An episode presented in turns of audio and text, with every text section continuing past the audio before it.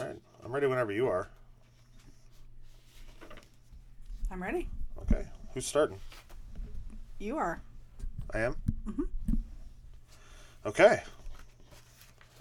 In the year of our Lord Cthulhu, 1890, a man was birthed from the muck and mire of cosmic distress and the residual sludge of the great old beings who once walked the earth, but still control from other darker dimensions of time and space. The man would grow and prosper, becoming the permanent and most prophetic scribes of the true horrors that await humanity, not only in their dreams, but beneath the curtain of our own very reality. This man would tell of madness and evil, of the sheer blackness of the world's oceans as well as the hearts of men. His name was Howard Phillips Lovecraft, a controversial figure, but arguably one of the most important voices in the evolution of the horror genre. But was he a simple creator of fiction, of stories and novels that bleed into our consciousness, or was he something more? Did he peek behind the facade of what we hold true? Was he pulling at the threads of the very fabric of our world, only to reveal what truly awaits us? Fictionalist or prophet, madman or genius? We will dig into not only the life of H.P. Lovecraft, but some of the more pressing aspects of the mythos he either created or simply brought to the attention of humanity today on Dr. Scarelove. This is Dr. Scarelove.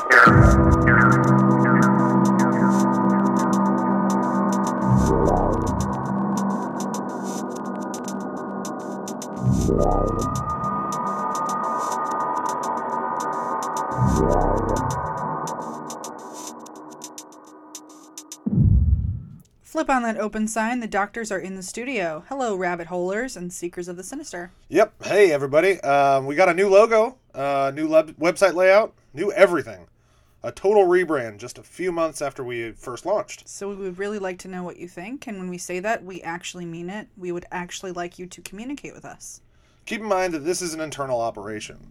We're making these things without any professional training or the proper software, like Photoshop. So you know, be kind, but also be uh, be truthful. Tell us what you really think.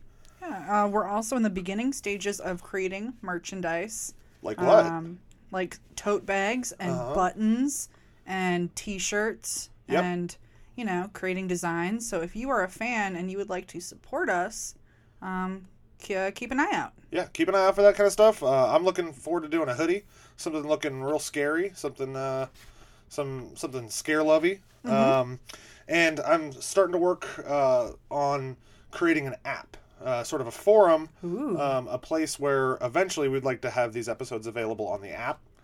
Also, um, with a forum, um, you know, a place for all you seekers of the sinister to kind of get together, talk, maybe make friends, all that kind of stuff. Because really, w- what are we in this for? You know, we're, we're in this because we're nerds, and we're hoping that there's some other nerds out there that like what we're doing that'll also be nerdy. Um, and maybe we'd like to get some of you guys on the show too, um, talking about some of your favorite scary stuff. So, um, yeah, it'll be a chance to chat with one another, uh, to bolster, to build the Scare Love Society. Um, you know, create the rules and guidelines to choose what our robes, what that will look like, the colors. You know, what rituals we will appropriate from other cults and religions. who we should sacrifice Yeah, who we should sacrifice. That's definitely. I mean, I think that you know we're willing to offer up one of our dogs. We've got two. We could offer up one of them Maybe. for the services. Um, uh, you know, for the purposes of this show and um, our future and longevity. So. uh, so keep spreading the virus that is the scare love society like subscribe on your favorite platforms share with your friends and family veterinarians gynecologists mechanics seekers of, seekers of the sinister are everywhere They are. They're everywhere. And again, we want to know what you find disturbing. What makes you leave the lights on at night? Write in, tweet us. Let us know what type of scare you want us to love on.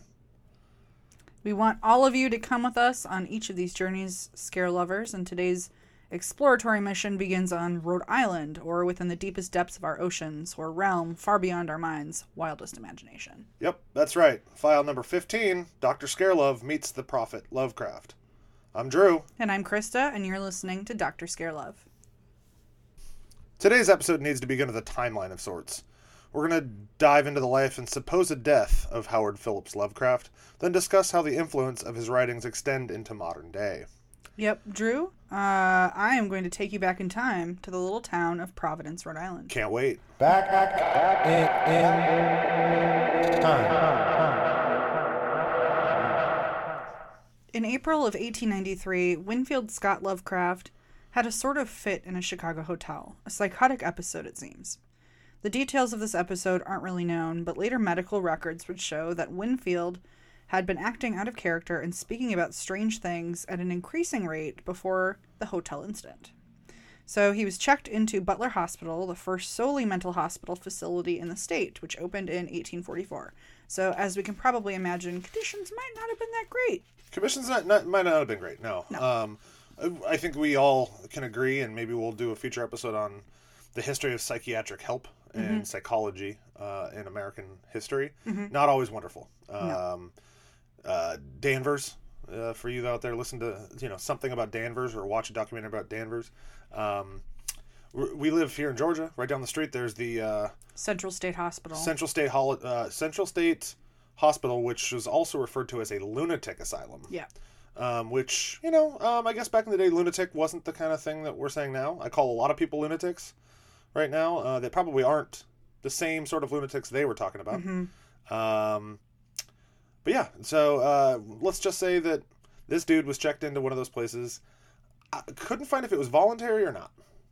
I think at that time it didn't really have to be voluntary. If you had a lunatic in your in your family, you could just go drop him off. Or if you were just being a crazy lady. Yep. Just uh, take him over there. Some bed rest. Yep. So Winfield would remain a resident of the hospital until his death five years later in 1898. His death would be listed as general paralysis, uh, which is known by the wonderful monikers paralytic dementia or general paralysis of the insane. Yes. Holy shit.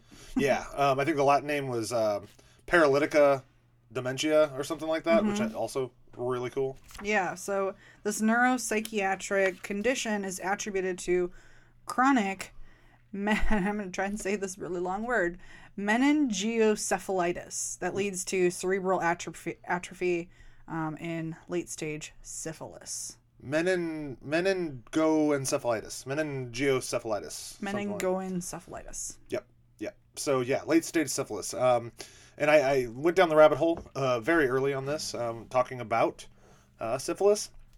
Um, if gone untreated, uh, generally appearing 20 to 30 years after initially contracting syphilis, uh, MedlinePlus.gov says that quote symptoms are usually those of dementia and may include memory problems, language problems such as saying or writing words incorrectly, decreased mental function such as problems thinking with judgment, uh, mood changes, personality changes such as delusions, hallucinations, irritability, inappropriate behavior, which you know could have been something as simple as he reads too much Oh. or she reads too much. Um, complications of this condition include inability to communicate or interact with others, injury due to seizures or falls, inability to care for yourself. So, uh, a real party of a person. Yeah, you become a real party. Like you got the virus probably from party, and then you just continue to party in your head. So, what kind of delusions are you talking about here? Uh, yeah, you know, I, I looked into that. Uh, paralysis, seizures, and the ability inability to care for oneself does sound pretty horrible. Um, but the delusions, what kind of delusions were these people suffering? What was reported? Um, quote: Delusions, common as the Ill- illness progresses, tend to be poorly systematized, systematized, mm-hmm. and absurd. They can be grandiose, melancholic, or paranoid. These delusions include ideas of great wealth, immortality, thousands of lovers, unfathomable power, apocalypsis, ni- which also sounds like a disease in and of itself. Yeah. Like, do you have syphilis? I, No, no, I, have apocalypse. I have it's way worse. apocalypsis. it's just basically my, my penis is the Antichrist, and it's bringing the end of the world. Um, nihilism, self guilt, self blame, or bizarre hypochondriacal complaints. Basically, um, being really uh, a hypochondriac. So, you know, if this was you, that that's what you would suffer from. It is me. Uh, those of you who don't know, uh, Dr. Drew here does not like germs at all. Real, really not not a big fan of germs. I'm not. And you know what? If we can uh, say anything about the coronavirus, um, I'm pretty on, on point here with not liking germs. Yeah, I don't do the face mask. Um, I'll just pull my beard over my mouth, and that, that, that works. Yeah.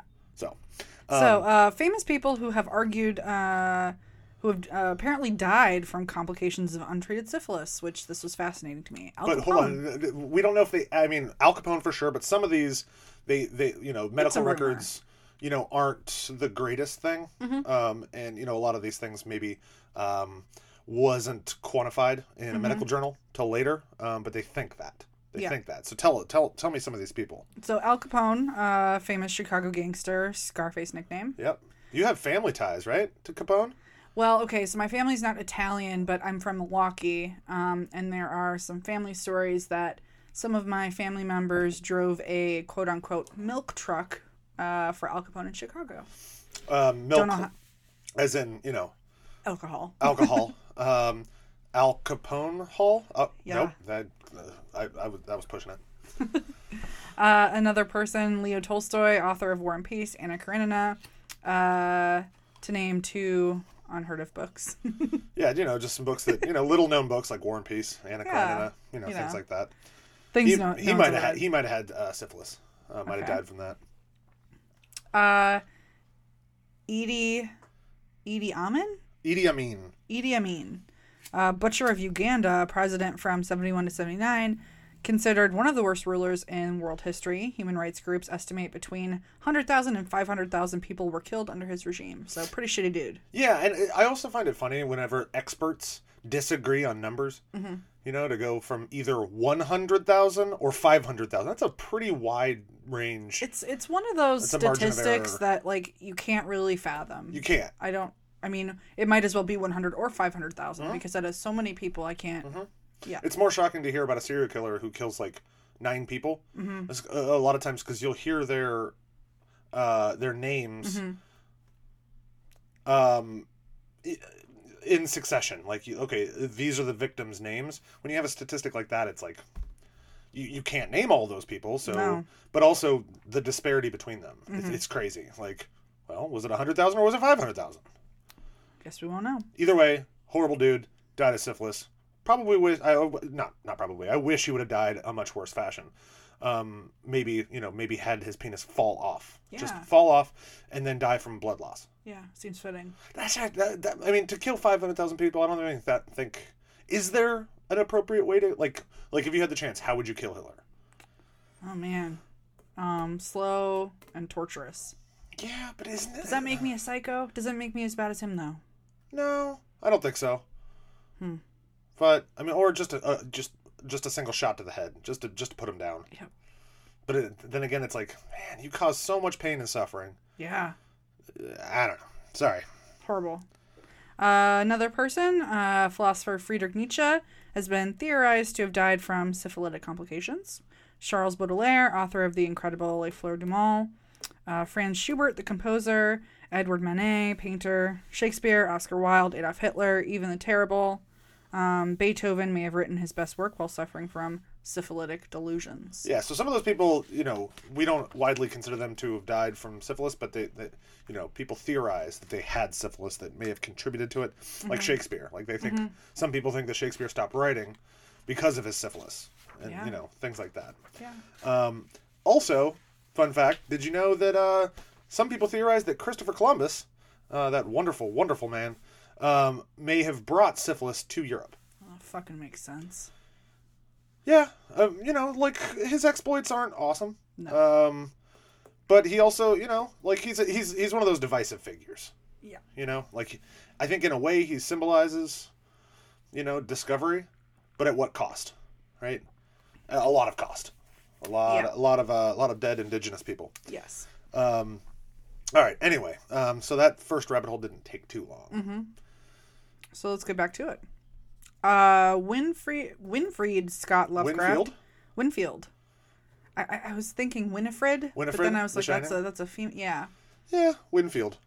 Winfield. Scott Lovecraft would leave behind widow Susan Sarah Susan Sarah Lovecraft and eight-year-old Howard Phillips Lovecraft. So up until his own death, Lovecraft would maintain his biological father had died while in a paralytic state, not from complications of syphilis, but from overwork and exhaustion. Fair, okay. So, though no one is sure whether or not his family kept true, uh, the true cause under wraps to spare him, or if he did know, Uh, he simply chose to ignore it, maybe out of embarrassment.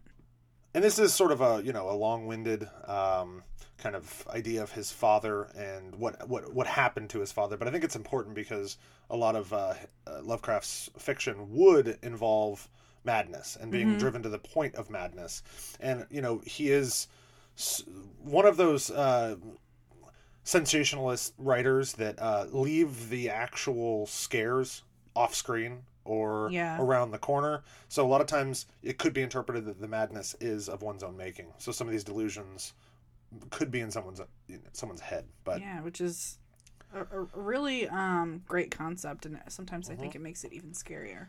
yeah, um, I I didn't add it in this today, but um, you know, fans, and we'll talk a little bit about this later. The Necronomicon is a is a book that he you know wrote.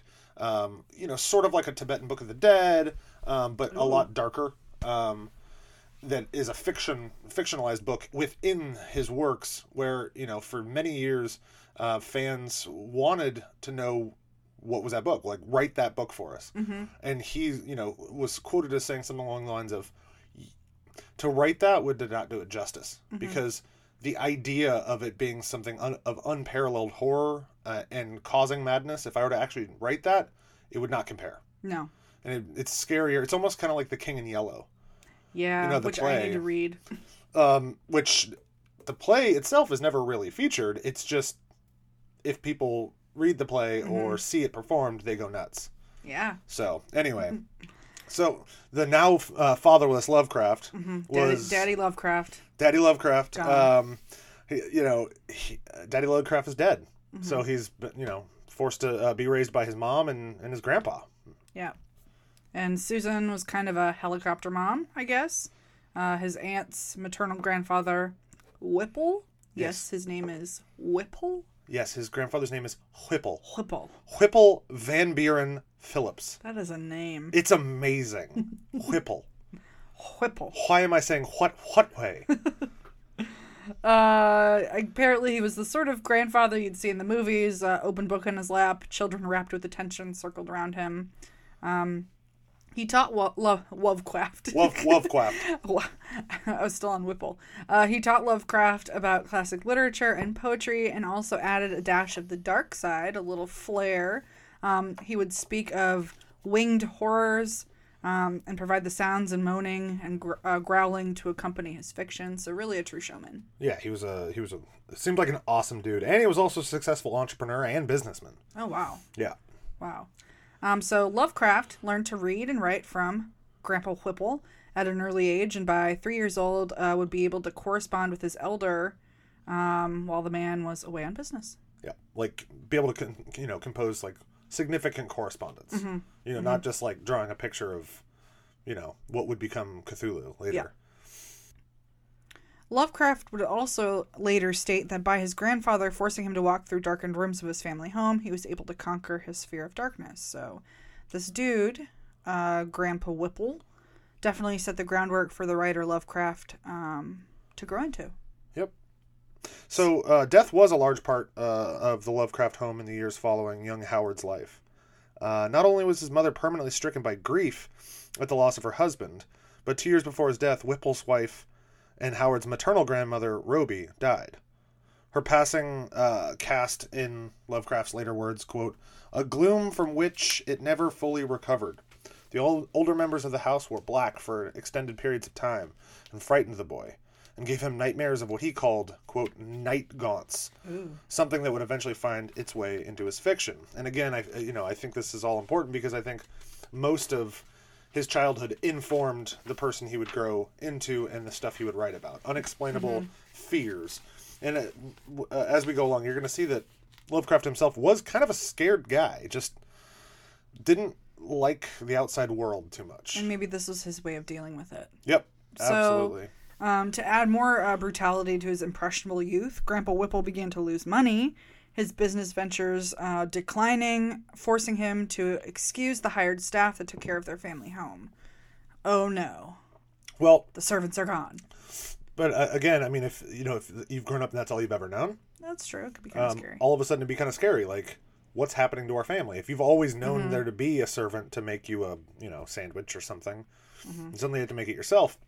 Not, s- I mean, I make my own sandwiches all the time, but I've never had a servant to do it. So you know, it would be kind of you know shell shocking, I guess. So, even in addition to the servants being dismissed, uh, larger losses followed, as well as Whipple's death in 1904. So, nearly broke, Susan was forced to move uh, the dwindling members of the family into a tiny duplex at the same time young Howard was beginning high school. So, later in life, he spoke of his increasing apathy about living and extended periods spent outside of school due to what he called near breakdowns. Just before graduation, Lovecraft left school again, noting, quote, I was and am prey to intense headaches, insomnia, and nervous, uh, general nervous weaknesses, which prevents my conditions application to anything, end quote. In his letters, he insults, oh, I'm sorry, it says, it says, he didn't insult anyone. Um, he insists that uh, he still planned to attend Brown U- University, but this proved false, as he never attended Brown nor any institution of higher learning. In fact, he never graduated from high school. Did you know that before this episode? I did not. It's kind of weird. You always assume like you know famous writers and things are A lot of them have no formal education. no, no. Most of them don't. And that's you know. In some ways, it's like, why did I get a doctorate? you know, maybe that's why I'm not writing anything of note. I, I just, you know, I just really like school. I, you know? I just didn't really know what else to do, so I just kept going to school. yeah, me Um, too, actually. Uh, the next few years of Lovecraft's life are vague. Uh, references to long periods of seclusion, continued battles with what would later be considered severe depression. Although during this time, various neighbors would report shouting matches emanating from the house, and they assumed that this was Lovecraft and his mother arguing, just Uh-oh. loudly. But later, Lovecraft himself would claim this was not the case, but rather he and his mother were reciting Shakespeare together with gusto. That's amazing. It's kind of cute, That's you know. It's really cute. Like, I think mom was uh, very protective over him. I think Mm-hmm. that I think that did something to him. Also, not in a bad way, but it made him kind of sheltered. Mm-hmm. But I think like that was his way of, I don't know, expressing himself, Yeah. hanging out with his mom, you know, Yeah. doing Shakespeare. Um, although he wasn't seen out of the house much, uh, he was keeping himself busy. Some of his early letters and criticism began to appear in magazines, mostly of the weird and pulp variety, around 1911. Uh, his first creative work was published in 1912, a poem that featured themes of immigrants taking over his birthplace and forcing out those of English descent. This was titled Providence in 2000 AD. Uh, other unpublished poems from this time period were also discovered, some of which contained some xenophobic sentiments. Unfortunately, um, the beginnings of a controversial aspect of Lovecraft's work, Lovecraft's work um, which we'll discuss later. He also continued to write in verse, having published uh, credits in myriad places, and for a time focused on journalism. So, though his uh, earliest short story, The Alchemist, appeared in 1916, his friend W. Paul Cook, an editor and printer and sometimes writer, began to let Lovecraft borrow books with supernatural themes and encouraged Lovecraft to continue writing in this vein. Yep. Dagon, Beyond the Wall of Sleep, and The Tomb soon followed.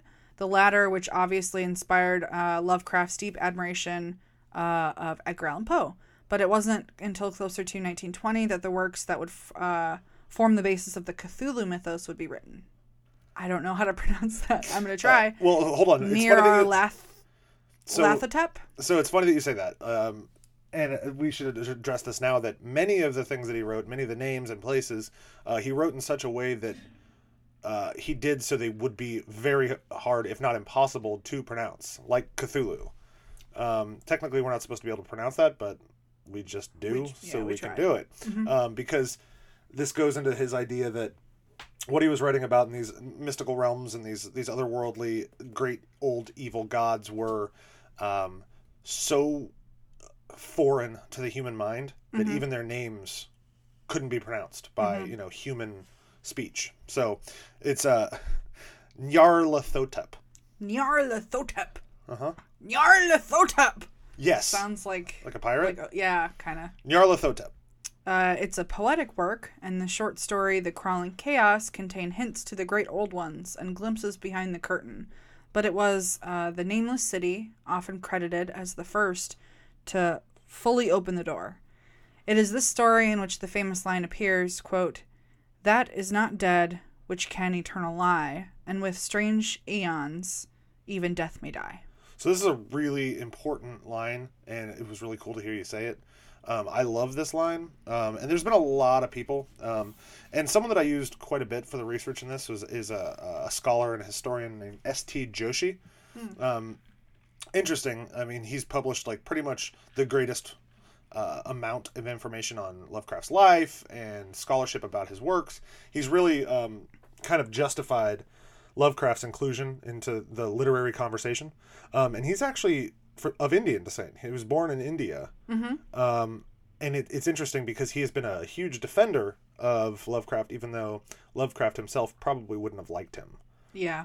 because of his skin color. Yeah. Um, but anyway, um, him, he, you know, he's been a, a big source of information for this show. Um, but a lot of other people have tried to interpret this line, and you know, for me, what it's saying that that is that is not dead. I think you know, uh, it's kind of an archaic way of saying that which is not dead. Uh, can eternal lie?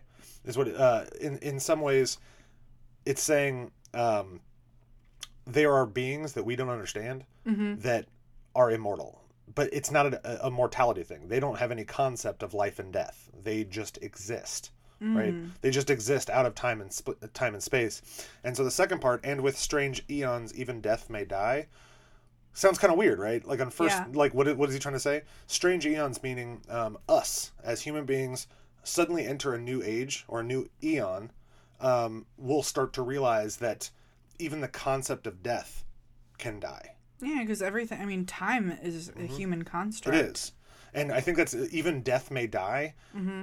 I think a lot of people misinterpret that as you know just kind of some weird throwaway line about immortality, but it's not that. It's the concept of death even being a thing actually goes away. Wow. Yeah. So anyway, Uh, yeah. Writing um, some really impressive stuff. And so this initial period of success continued, um, yet his family continued to crumble. So, though no, no records can truly attest to the incident, it is theorized that Lovecraft's mother, Susan, had a nervous breakdown and went to live with her sister for a brief, brief time before being taken to Butler Hospital, the same facility her late husband had been committed to. which is interesting. It's like there aren't a lot of uh, things about what happened, but I almost picture like you know he's you know he's in his twenties now. Um, he's still living at home. You know, like the modern equivalent would be like you know the guy in his basement jerking off to hentai, like. Uh, you know, his parents are like, get a job, go away, but he doesn't have a job. No. You know, and it's almost like she just kind of has enough of it. I'm not blaming her breakdown on Lovecraft by any means, but it's almost like she moves out, almost like she's trying to get away from him. Yeah, Um, and I don't think it was just him. I think that you know she had a lot of demons going on in her, just like her his, Absolutely. his dad did. And then she goes to the same facility, Ooh. which is interesting because now we- we're realizing that both of his biological parents had severe mental illness. Well, from what we know about mental illness, a lot of times it does run in families. So It does, but these are two different bloodlines converging. yeah, So what is going on with him? uh, he's he's got a lot of stuff in his brain, Got a lot of which we can see on. from his writing. Um, so in a letter to the Providence Journal in 1948, her sister Clara stated that Susan had delusions of quote weird and fantastic creatures that rushed out from behind buildings and from corners at dark end quote. Lovecraft spent much time with his mother at Butler Hospital, even realizing soon after her commitment that she would spend the rest of her days there, right up until her death in 1921. A pretty tragic thing to realize. It is, yeah. Uh, she didn't die from like what how her uh, how Lovecraft's dad died though. She actually had a like a gallbladder surgery. Yeah, so complications Yeah. related to surgery. The very depressed Lovecraft became increasingly so, and his suicidal thoughts increased as evidenced through his letters at this time. So all this began to change soon after meeting Sonia Greene, a divorcee and an amateur journalism convention. Yeah, Um, Though his remaining family members disapproved of this Sonia, Lovecraft seemed to be enthralled in his first real love and quickly married her and moved to her New York City apartment. yeah. So i- at this point, um, again, I'm not trying to be crass here, but it seems like he never really had any interest in women before this point, or they didn't have interest in him, probably because he was a weirdo, hanging Yeah. out hanging out in his mom's house reciting Shakespeare. Yeah, so the first woman to uh, Touch his pee-pee. touch his pee-pee, Yep, he was just like- like, I'm in. I'm in. Yep. All right. So L. Sprague de Camp, writer of Lovecraft, biography, describes much of their relationship and Sonia's views about her husband. Um, comparing Lovecraft to her former husband, Greene would say that Lovecraft was a very passive person, especially with regard to their relationship, and she was forced to take charge most often. In her own way, she argued that this was a product of his relationship with his late mother, so a true mama's boy. Despite his passive nature, Sonia Greene said that Lovecraft, quote, performed satisfactorily as a sexual partner. So that's a pretty nice thing. It is. I, I feel like uh, any man out there listening who uh, heterosexual man who uh, worries uh, about their level of um, pleasure given to a partner or the satisfying of uh, Yeah. you know you know the carnal um, marriage based needs. Uh, I'm trying to be as you know less crass as possible. Um, if I were you know laying next to you after uh, said coitus, uh, you know, maybe smoking a cigarette, Yeah. feeling really good about what I did, and you go, "Eh, that'll do. That was, that was uh That was okay. You, you performed okay. Yeah, you, you checked. I mean, it, it almost feels like she had one of those like work uh, evaluation forms, you know, where like Checking boxes. yeah, like but all the boxes that are checked are like Room meets, for improvement. meets expectations, not you know like goes above and beyond. Yeah. just like you know, does partner um, go through the sexual emotions?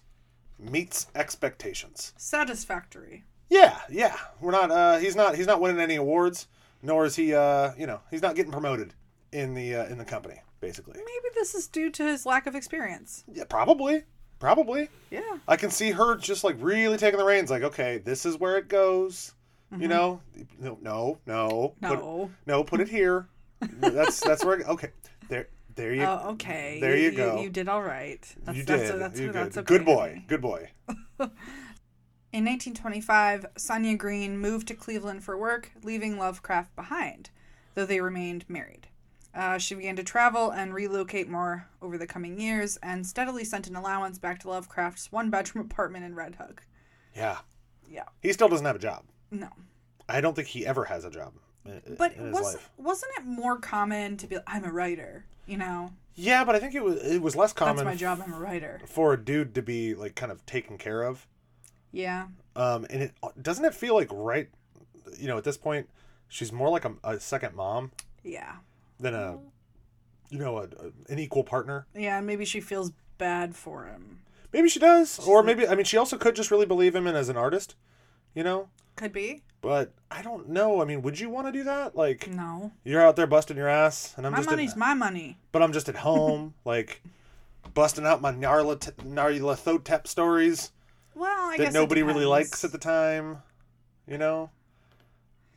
I don't know. I mean, of course I'd support you because I love you, but I'm not sure she loved him very much. I don't know. I think I think she did, but yeah, I, I Maybe I not in the way that I love you. Yeah, I mean, I think maybe at first she was like, he's a sensitive soul, got Mm-hmm. She a lot of things to say, but she also had to go where the money was, and she was becoming more of a big deal at the time as a journalist. So Yeah, that's true. yeah, So it was during this time, uh, while living at 169 Clinton Street in an area that was populated by immigrants and was considered a tough neighborhood, that Lovecraft was robbed. His apartment was burglarized, leaving him without any money, furniture, or anything. He literally only had the clothes on his back. isn't that crazy? Yeah. Like everything was taken out of his apartment. Imagine just coming home and like Nothing is they there. even took the ice cube trays out of the freezer. dicks. Well, I mean, they didn't have a freezer then, but you know, you know what I'm saying. Like, like understand. literally everything. Like even my Is you know gone. my dirty underwear gone. Well, those would probably be the first to go. You know, Probably. burglars are they're perverts. Yeah. I don't know. Sorry to any burglars out there. I don't think you're a pervert, but I think you should stop burglarizing. Yeah. Swiper stop swiping. Okay. Another biographical work on Lovecraft written by uh, Michael Yeah, Hulebeck. yeah. Uh, I'm pretty sure he's a Swedish writer. He's written a, a couple of horror stories, uh, horror novels. Um, I don't know how to pronounce his last name. Hulebeck. yeah, I think it's like Well Welbeck or Hulebeck. you know, um, yeah, Uh, he would later suggest that this time in this neighborhood and his misfortunes would lead to further resentment of immigrants, a theme found in some of his writing. yeah. We're kind of dancing around that a little bit, um, but we're gonna get there. We will. This idea of um, xenophobia. Uh, he moved back to Providence, where, still living uh, apart from his wife, he would produce the bulk of his lasting body of work. His longer works, At the Mountains of Madness and The Dream Quest of Unknown Kadath, were completed, along with countless other short stories. He also worked as a ghostwriter for others, even formed a friendship with Harry Houdini, which is awesome, Yes. who would try to help Lovecraft's financial troubles by settling a meeting uh, with the head of the newspaper agency, as well as asking him to ghostwrite a book called The Cancer of Superstition for him. Yeah, um, and he actually did um, write a good majority of this, but Houdini died a, a year later, um, and you know, obviously, things didn't really work out. No. So, Uh, however, Lovecraft was, it appears, notoriously bad about managing not only his money, but his career. In public, he'd appear aloof and unconcerned with critics, but secretly despised their words. Often, he wouldn't submit work if it had been rejected once. So, not really a good way to be a writer. You Not gotta a- you got, if you're a writer, you got to deal with rejection. yeah, Um, around this time, publishers uh, were intrigued by Lovecraft, would ask if he had longer novel novel length work for them, and he would leave uh, the inquiries unanswered. he would just not respond. They would be like, "Hey, do you got a novel? We'll publish it," and he just didn't respond. I mean, if someone asked me, "Do you have a novel?" I'd be like, "Hell yes, I haven't written it yet, but I'll have it ready in five minutes." I'm gonna write it all tonight. Uh, his work began selling less and less, and it has been said that uh, throughout his literary career, the earnings from his writings wouldn't even cover his basic expenses. He lived on his wife's monthly allowance and what remained of his family's inheritance. So, receiving virtually no recognition for his contributions to the horror and weird fiction genres or literature as a whole during his life, Howard Phillips Lovecraft died March 15th, 1937, from complications of intestinal cancer. He was 46 years old. And thus concludes the short, sad life of H.P. Lovecraft, arguably one of the greatest contributors to horror in the history of the written word. to even begin to explore the vast universe or mythos created by H.P. Lovecraft, we'd need a two or three part episode at least, if not a whole podcast dedicated to it. So, for the purposes of today's show, which is to give you Seekers of the Sinister a better baseline of understanding of Lovecraft's life, literature, and the legacy he set, uh, let's start with a description of Lovecraftian fiction in his own words. And uh, just a side note if you hear any slurping, it's not Cthulhu uh, coming out of the depths, it's our dog drinking water. Yeah, yeah, they're they're in the studio today in the uh, Overnook. so, um, yep, okay, she's done now. All right, so in uh, in Lovecraft's own words, quote. Now, all my tales are based on the fundamental premise that common human laws and interests and emotions have no validity or significance in the vast cosmos at large. To me, there is nothing but puerility in a tale in which the human form and the local human passions and conditions and standards are depicted as native to other worlds or other universes. To achieve the essence of real externality, whether of time or space or dimension, one must forget that such things as organic life, good and evil, love and hate, and all such local attributes of a negligible and temporary race called mankind have any existence at all. Only the human scenes and characters must have human qualities. These must be handled with unsparing realism, not catchpenny romanticism. But when we cross the line to the boundless and hideous unknown, the shadow haunted outside, we must remember to leave our humanity and terrestrialism at the threshold. Wow. He was a very eloquent writer. He was, which is weird because uh, he, I mean, didn't even graduate high school. And I think about that, like, uh, you know, that that is s- sort of a, a common complaint of his stuff that it is a little too archaic in its construction. But I think uh, a huge part of that is what he was reading. I mean, Absolutely. you know, he'd been reading Victorian fiction and you know the way that writers before him were writing, and without that kind of formalized uh, education, that's probably why. I mean, a good amount of stuff that he was writing was he was coming out at the same time as like F. Scott Fitzgerald was writing Great Gatsby and The Beautiful Yeah. and Damned and you know H.P. Lovecraft or H.P. Lovecraft, uh, Ernest Hemingway, you know things like that. Um, so you know he was kind of an of an older school, I think, yeah. um, and I think that's you know kind of It's interesting. definitely a reflection in his Yeah. writing. So the stories of Lovecraft are, always have something off, something creeping at the edges, threatening to seep in or crash in, altering the very rea- reality humanity holds so dear. The uncanny. Yep. This is done so through a variety of interconnecting themes, and he has a lot of themes. But uh, today, I you know uh, wanted to focus on just a couple of them, and one of them is you know the acquisition of knowledge.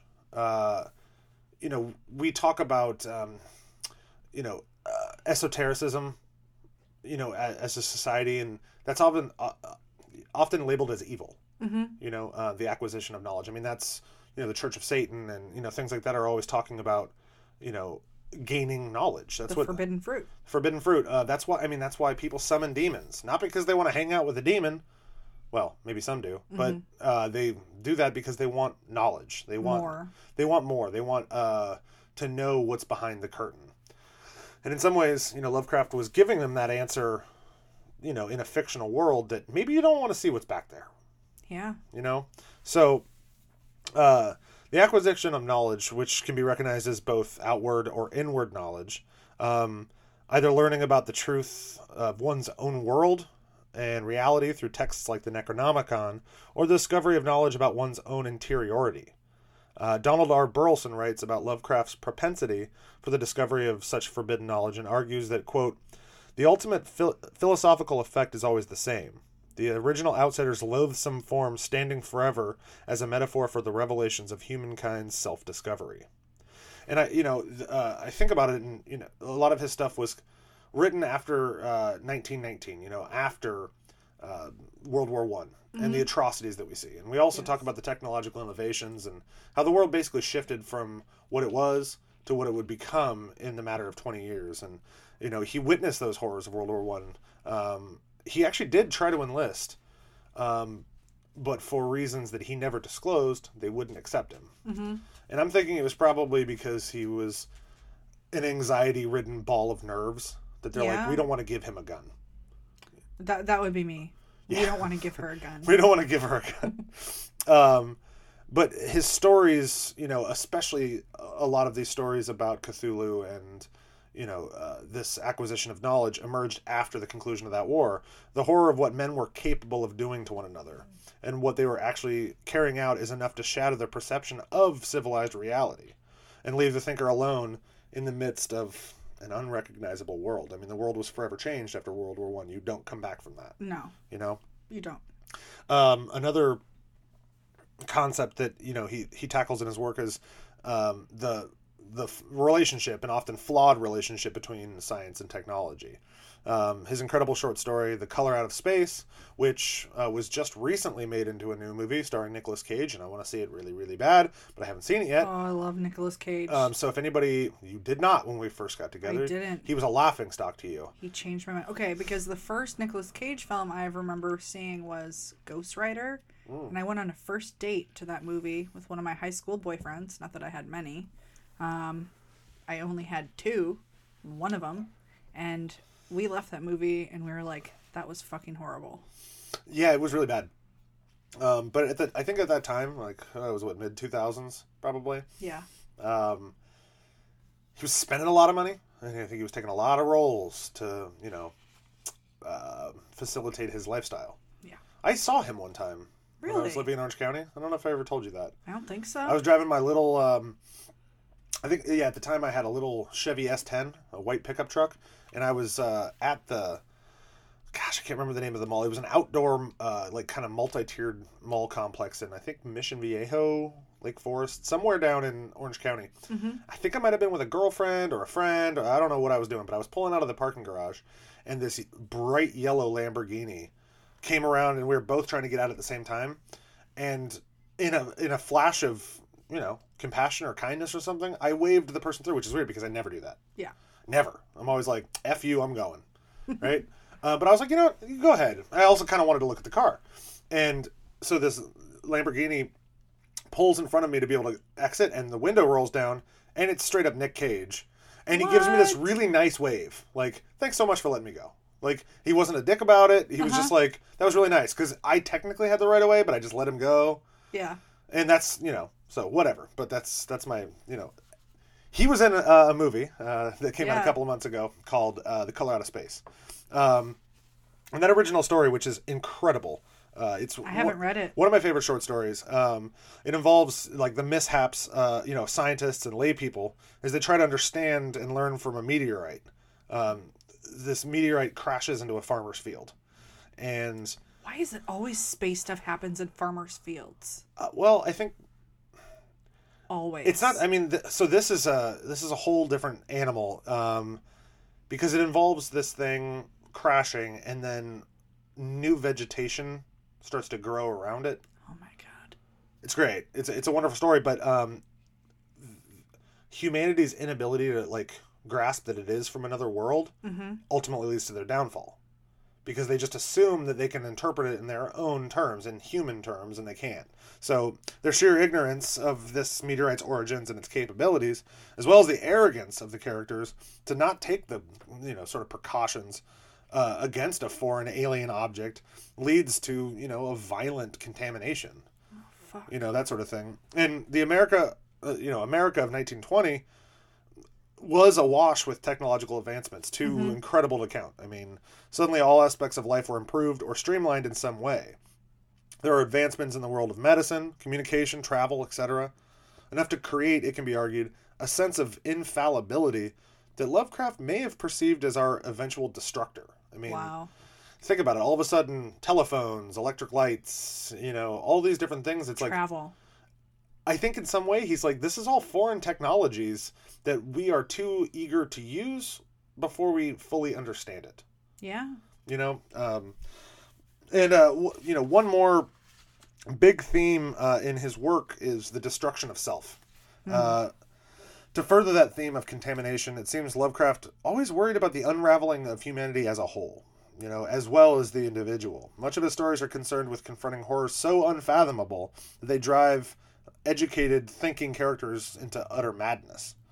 There always feels like there's something lurking just beyond, waiting to come back into reality, or destroy at least how we perceive it. And those unlucky enough to get a sneak preview are completely unable to process it, thus losing their minds. I mean, we see this in uh, certain things uh, without giving too much away. I mean, the lighthouse has that uh, in the end when you know he actually looks into the lighthouse. We don't see what's in there, No. but we can tell that whatever's in there is too much for him to handle. yeah. You know, um, I, I, I opening that, part, doorway. You know, That part reminded me of um, opening the briefcase in um, Pulp Fiction. Pulp Fiction. You know, there is that Something is there that we just and don't- how much do, have we wanted as a society or as cinephiles to know what was actually in there? Was it his soul? You know, like what what was it? You know, we're never supposed to know and we're because not, we and that's can't what, handle and that's what makes it scarier. Yeah. that's what makes it more scarier, but it also makes it more intriguing at the same time, Mm-hmm. and that's that's the interesting. Um, but this unraveling can be seen as Lovecraft's interpretation of the inter- internal struggle within mankind against animalistic intentions and behaviors, right? Like if you stare, do like you know, he did read Nietzsche. Um, you know, if you stare too long into the abyss, the abyss stares back into you, right? Um, and in some ways, I think that he's also commenting on the nature of if someone were to really look at their interiority and see who they are and what they're capable of, it would be enough to drive them mad. yeah. Because we are capable of doing such atrocious things, and we see that by people, you know, everywhere from Stalin to Hitler to Jeffrey Dahmer, you know. And, you know, we always speculate what would I do in that situation? How would I act in that situation? Oh, I would always do the right thing. I would probably do the right thing. We never know what we're capable. you have no idea what you're capable of and i think that that um, that's what he's talking about. That one a person's own primitive barbarity is mm-hmm. lurking beneath the surface the surface and is mm-hmm. waiting to be unleashed. Mm-hmm. You know the degradation of self is also seen as a product of heritage the passing down of horrifying intentions of one's own heart from generation to generation. The mental illness and other health issues in his family especially from his father may have led lovecraft to fear what lurked inside of him. And this manifested in his fiction as characters truly unable to grasp the horror of both within and without. Hmm. Like, you know, he lived for about 16 years, I think, after his mom died, and both of them died in a lunatic asylum.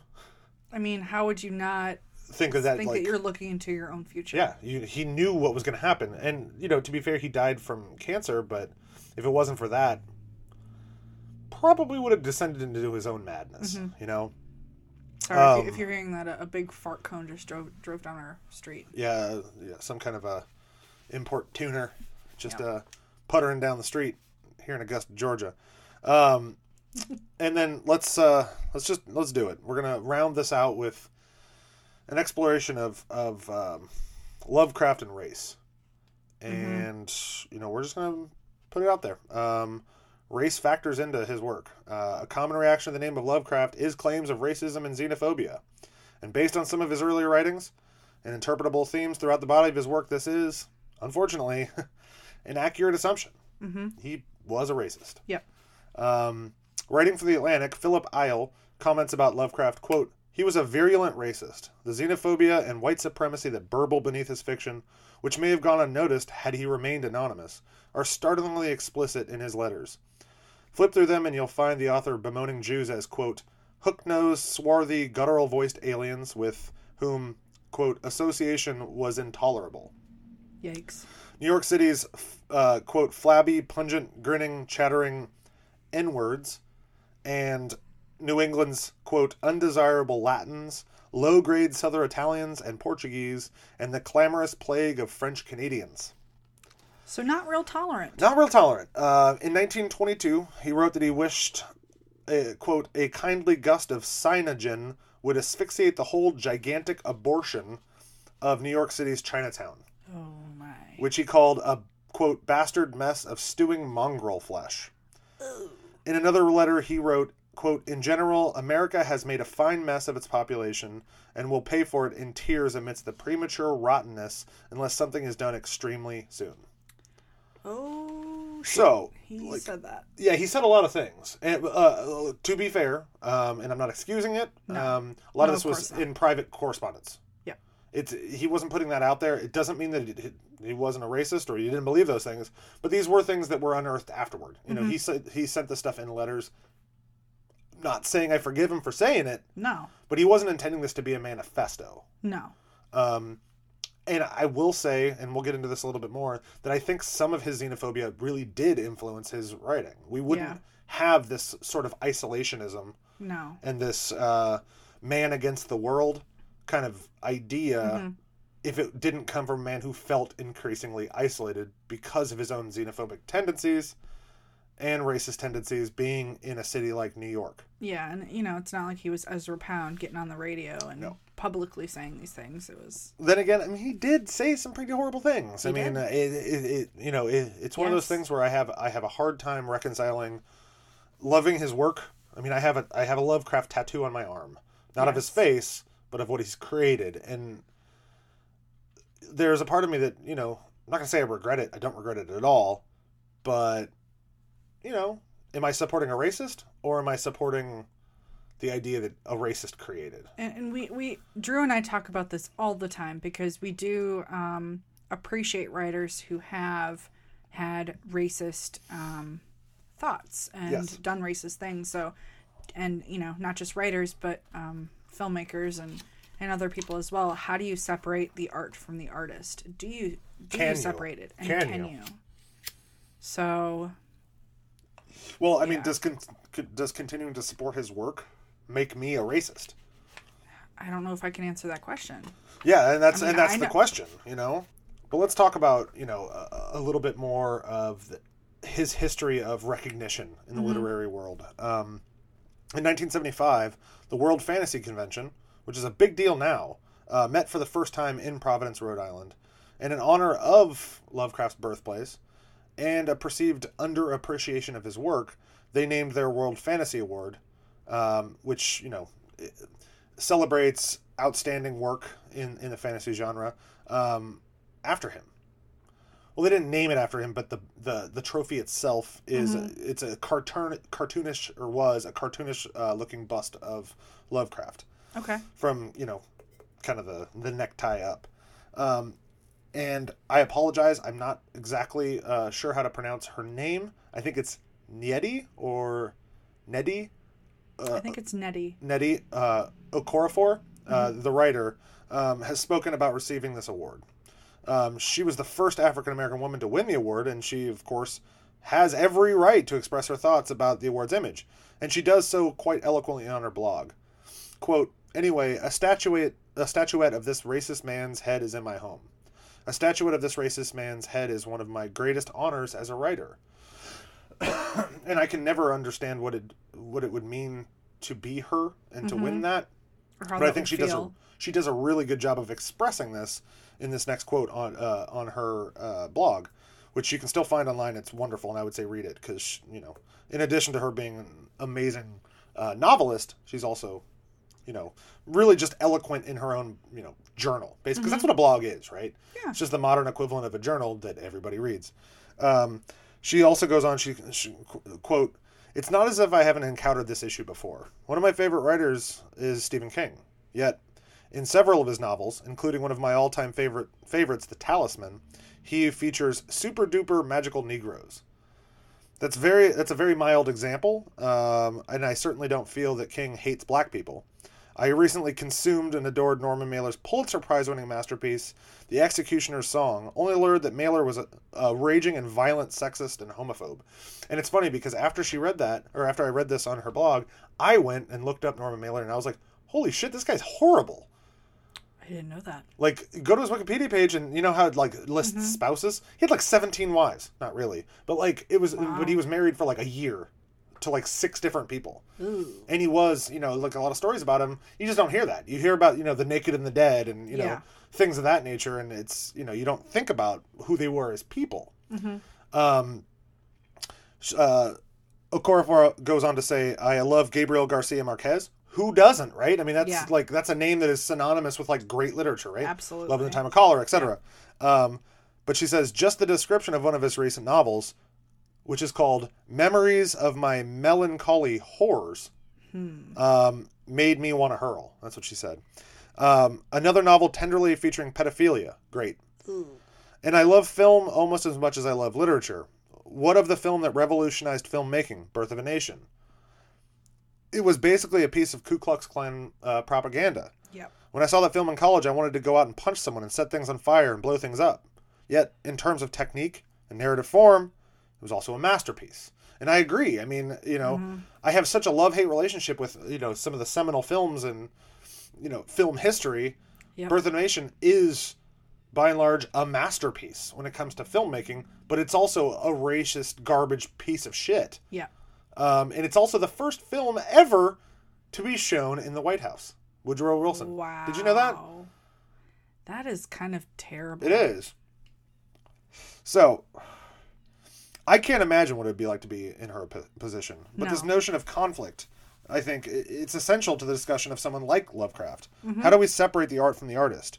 Especially in the case of the horror at Red Hook, where the two, uh, you know, began to bleed through together. Mm-hmm. Remember, he lived in Red Hook, and Red Hook at the time was predominantly a very immigrant uh, centric neighborhood. There Yeah. were, you know, a lot of different people from a lot of different cultures, and he was I think he was robbed multiple times, but I know for sure he was burglarized that one time. Yeah. Um, so it would jade him if he was already Racist. predisposed. And you have to think about the sheltered life he lived. I'll just kind of push him over the edge. None of this is excusing him being racist. No. Um, and I feel like I have to keep saying that because I don't want to be perceived as someone who's excusing racism. And You I'm can't not. excuse racism. I'm not excusing it, but Yep. what I'm saying is, if he didn't know any better, again, I think in modern times it's easy to say there's no excuse for not knowing better, because there's access to technology and information and ways of, of thinking. But in 1919, Who also did not have a formal education, Mm-hmm. which I feel like a lot of racism stems from not having education. you know, and I thought about that too. Uh, you know, like. I'm not going to say I was ever a racist. I wasn't, but I didn't know about a lot of things until I went to college. Yep. You know, I didn't know how other people lived. I didn't know how other cultures lived and other, you know, countries and things like that. And he didn't have that. Again, not excusing it, No. but I can also see how it would have happened. Yes.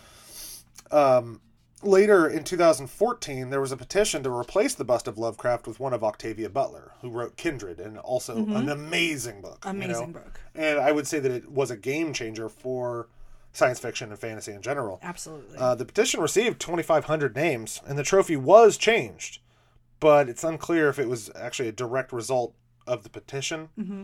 Uh, but I can see the convention, you know, the you know the leaders of the board not wanting to continue this. Um, you know the position was uh, the petition was basically saying you know why do we have this racist dude as you know a cele- you know a celebration of um uh, you know th- these great things when there are people of color and people of different nationalities and things that are writing things just as good as him Yep. And i can totally see that argument. I can see it. Um, but the, I think that the difference is is they the award was not established in his name because of his racism. Uh, so you know, um, at the same time, I can see that you know the, the need for a change, and so they did change it, and it, but it, they didn't change it to another writer. Instead, it's now I think since 2000, 2015, um, it's the image of a a- barren tree, like a leafless tree uh, with a moon behind it. You know, it's kind of a you know kind of an eerie. Uh, Spooky kind of. kind of spooky, graveyardy kind of thing. Um, so, Leslie Klinger uh, writes that it's actually his racism, that Lovecraft's racism gives his literary production its enduring power. The isolation he felt, whether misguided or not. And this is what I was kind of trying to say earlier. Yeah. Quote, but that powers his stories. The sense that he's alone, that he's surrounded by enemies and everything hostile to him. And I think you take away that part of his character, it might make him a much nicer person, but it would destroy the stories. And so what what she's saying eh, is that it's because of the, the the racism inherent in his mind that he was able to create stories with such utter isolationism in its characters Yeah. feeling so alone and oppressed by the world. When in, in its own way, you were the you're only oppressing yourself by feeling that way, but we still have these characters that are so afraid of something they don't understand, yeah. and in, like in some ways, that's rationalizing, you know, what racism is, right? Absolutely. We hate what we don't like. I'm not saying we, but like human beings do that. We hate what we don't understand. Yep. We're afraid of what we don't understand. yeah we're afraid of it and so some people try to understand it other people just hate it Yep. you know like if it's foreign I hate hate, it I hate it. i hate it I hate it. right and he might have been one of those people Yep. might let's go with was He was. um again you know no way are we excusing his racism or the horrible sentiments he wrote uh, with that regard but as a product of a different time who it seems had a sheltered upbringing uh, that may not have allowed him to grow beyond a hateful or prejudiced mind. Um, but don't think this is an excuse like oh everybody was racist back then so it's okay. That's not the point. The point is lovecraft may have had a natural gift for writing especially in the horror vein but he dropped out of school before the ninth grade. He never attended college. His formal education was so littered with absences uh, so his education at least on a technical book level was spotty at best how often is extreme racism or xenophobia seen in the very same people who have little to no education Often. this, of course, doesn't mean that there aren't highly intelligent racist assholes out there, but the simple fact is that without more education, people may lack the essential tools to see beyond racial ideologies. So Lovecraft's lack of education, it can be argued, may have contributed to his inability to see beyond his own racist misconceptions. Excusable? No. But does it provide a better understanding of how he was able to create such bleak and isolating stories? Absolutely. mhm.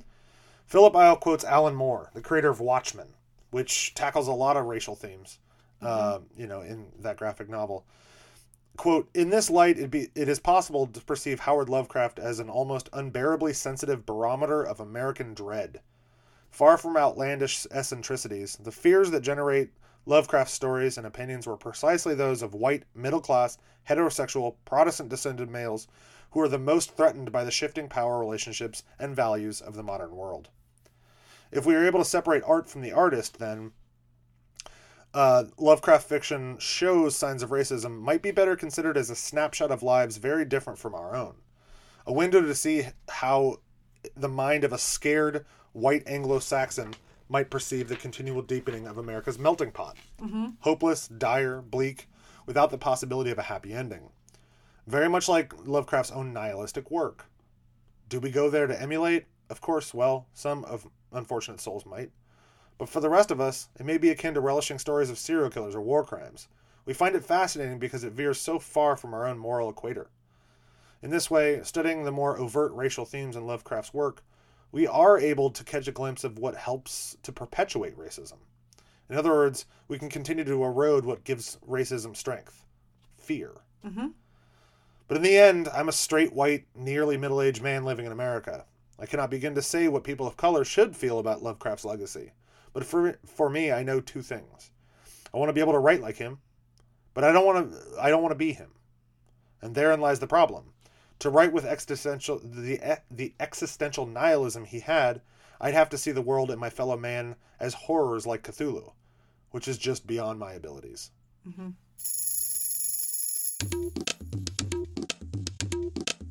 Things to remember from today's episode for your next awkward conversation. All right, everybody. Uh, I think we're now at that point of our show where uh, we kind of recap and we kind of talk about a few things that, you know, you should know or that you could pull out at your next awkward conversation. Like, um, you know, that weird one on one conversation with a lecherous gym teacher in high school or uh, you know, Cashier at the grocery store. cashier at the grocery store that like, you know, really, really wants to talk to you about um, their life. Yeah. And you don't have any interest, but you're too polite to, to move on. Just start throwing in some uh, H.P. Lovecraft facts, Yeah. um, some love facts, if Yeah. you will. Um, so, a couple of things. Um, H.P. Lovecraft was born in 1893 uh, in Providence, Rhode Island, uh, and he died in 1937 uh, from intestinal cancer. He spent most of his life in and around Providence. He was born there and he died there, but he spent some time in New York City. Um, created most of his iconic work there in New York City, in Red Hook specifically. Um, number two, both of his parents suffered from mental illness, and both were uh, destined to die in Butler Hospital, which is the first uh, institution of its kind in uh, in Rhode Island. Uh, number three, um, as a benchmark for uh, a lot of men out there listening, uh, he performed satisfactorily in the bedroom. So if you get higher marks than that, you're doing okay. Um, and maybe that was, you know, maybe it wasn't so much of his racism. Uh, maybe it was his inability to perform uh, at a superior level that made Yep. him so angry. Uh, number four, again, he was racist. He was. No getting around it. And that's one of those things where, you know, hate hate hate the person, love the work, I guess, you know. Um, and finally, he created a plethora uh, of worlds and monsters uh, that created a Lovecraftian mythos or Cthulhu mythos that people still write in today. Um, The publishing house, uh, Arkham House, actually was created by some of his former friends, like August Derleth, to celebrate his works, and they're still putting out Lovecraftian fiction today. Um, and we didn't really talk about any of those monsters specifically uh, today, but I tasked our gorgeous co-host uh, with telling me a little bit about his, arguably his most famous creation, Cthulhu. Absolutely. So if you're one of those people who, you know, who is Cthulhu? I'm seeing this monster everywhere because He's on bumper stickers. he's on bumper stickers. the he's little on Jesus t-shirts. fish. Yeah. You know, that's like it's the Cthulhu fish. Cthulhu is everywhere, so let me tell you a little bit about Cthulhu. Cthulhu is a fictional cosmic entity created by H.P. Lovecraft, first introduced in the short story The Call of Cthulhu in 1928. Cthulhu is considered a great old one and is a gigantic entity worshipped by cultists. He is described as looking like an octopus, a dragon, and a caricature of a human form. In Call of Cthulhu, Lovecraft describes a statue of Cthulhu as, quote, a monster of vaguely anthropoid outline, but with an octopus like head whose face is a mask of feelers, a scaly, rubbery looking body, prodigious claws, and hind on hind and forefeet, and a long, narrow uh, set of wings behind. In the Greek language, Chthonic means subterranean, which may suggest where Cthulhu got the Lovecraft name. Um, I'm sorry, where Lovecraft got the Cthulhu name. I switched that around. That's fair. Lovecraft himself was kind of a monster. So. Yes. Um, and then in the story Call of Cthulhu, um, Cthulhu is hibernating within R'lyeh. R'lyeh. R'lyeh? That's how I've always pronounced it, but again, I don't think we're we're supposed to have any like correct pronunciation. Yeah. uh, which is a lost fictional city within this universe underwater. And so, because of his presence, he causes anxiety to all humans, yet some still worship him. Um, so, in the short story, the narrator, Francis Wayland Thurston, describes a statue of the creature whose artist, Henry Anthony Wilcox, based his, his likeness off of a dream. Additionally, Thurston discovers Professor Angell's or Angell's research of Cthulhu describing reports of quote outer mental illnesses and outbreaks of group folly or mania around the world. Mm-hmm. Boom. Yeah. Um, so he's um, like, uh, you know, the, the pictures you see of Cthulhu are, are uh, you know, he. It's almost like a like a Jersey Devil kind of thing, where he. It's like a. It's a vaguely humanoid form on kind of devil legs with like the you know the, the kind of dog back leg hoof kind of thing, but he's got wings. It honestly reminds some me T Rex of the claws, T Rex claws. He's got the the uh, spaghetti beard. yeah. You know, the tentacle, bunch of beard, you know, tentacles coming down from his face. Mm-hmm. Um, I basically am just trying to become Cthulhu. Mm-hmm. I just want to be worshipped by cultists. Uh, who's the character from Pirates of the Caribbean? He's got like the tentacles on his face. That's what I always think of. I don't remember, but um, Davy Jones. is it Davy Jones? I don't really know. I don't know, but yeah, he, I I, I, would say that like he is inspired Yeah. uh, by Cthulhu. You know, Um, water, subterranean. yeah, absolutely, and that's the thing. He's supposed to be lurking at the bottom of the ocean. He's just sleeping. He's Mm-hmm. just waiting, but he's not waiting for anything in particular. He's you know he could come back anytime he wants, and get us all. And in that way, like I can see why people would worship him. Yeah. It would be better to worship the thing that's going to come back and take over everything than to ignore its existence, right? Yeah. Because maybe he'll show some leniency toward you, Maybe. loyal Cthulhu cultist worshiper, right? Maybe. So, um, and that that you know, we could get into many of his other creations um, and things like that, but it, again, I think it would uh, take an entire season. But one last fun fact th- that you can bring up uh, in your awkward conversations is that supposedly this year Jordan Peele of uh, Us and Get Out fame, um, an incredible writer, um, is behind the creation of a new TV show called Lovecraft Country, Oh wow. which takes place in the Jim Crow South, in Oh. which I, I- I think it's Jim Crow South. I, the details I've been uh, I've read on various sites and I, I could have looked this up, but I'm just going by memory here. Um, reconciles a uh, an African American man traveling the South, dealing with racism Mm-hmm. as well as Lovecraftian monsters Wow. which sounds like it's going to be incredible. And I think that there's going to be a resurgence of love for Lovecraft, um, but also a, a lot more vitriol for his racism. Yeah. Uh, it makes sense. I can't wait to watch that. And I think it's interesting, you know, uh, the, the guy we spoke about earlier, Philip Eil, you know, if he wouldn't have been reappraised, people Mhm. wouldn't have looked at his letters. People wouldn't have known he was a racist. Mm-hmm. You know, but the more popular someone gets, the more the lives are scrutinized, and you're going to find things you don't like. Yeah. And in some ways, doesn't that reflect his work? The more you try to study something, the more you try to acquire knowledge, the more you're going to find stuff you don't want to hear. Yeah, And that's what makes it scary. it does. But that's about all we got today, everybody. So it's time to wrap up. Yeah, let's wrap it up. And now you know. So, Uh, so we are Dr. Scarelove, if you didn't already know that. We hope you do. Um, you can find us on Twitter, Instagram at uh, Dr. Scarelove. Our website is also drscarelove.com. And our email is drscarelove at gmail.com.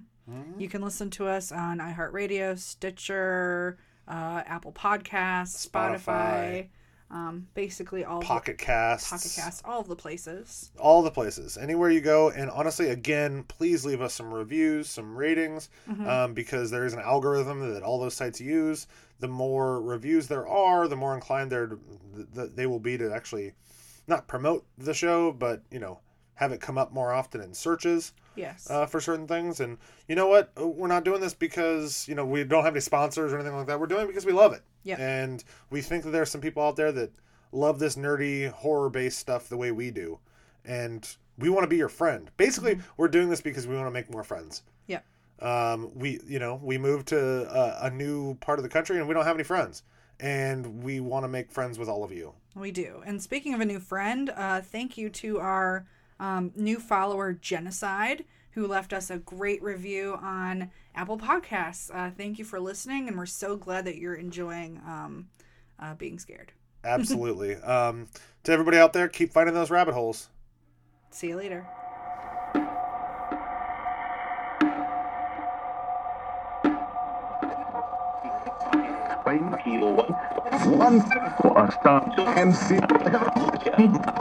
Research for this episode was conducted by Dr. Krista Marie DeBanke and Dr. Drew Atana.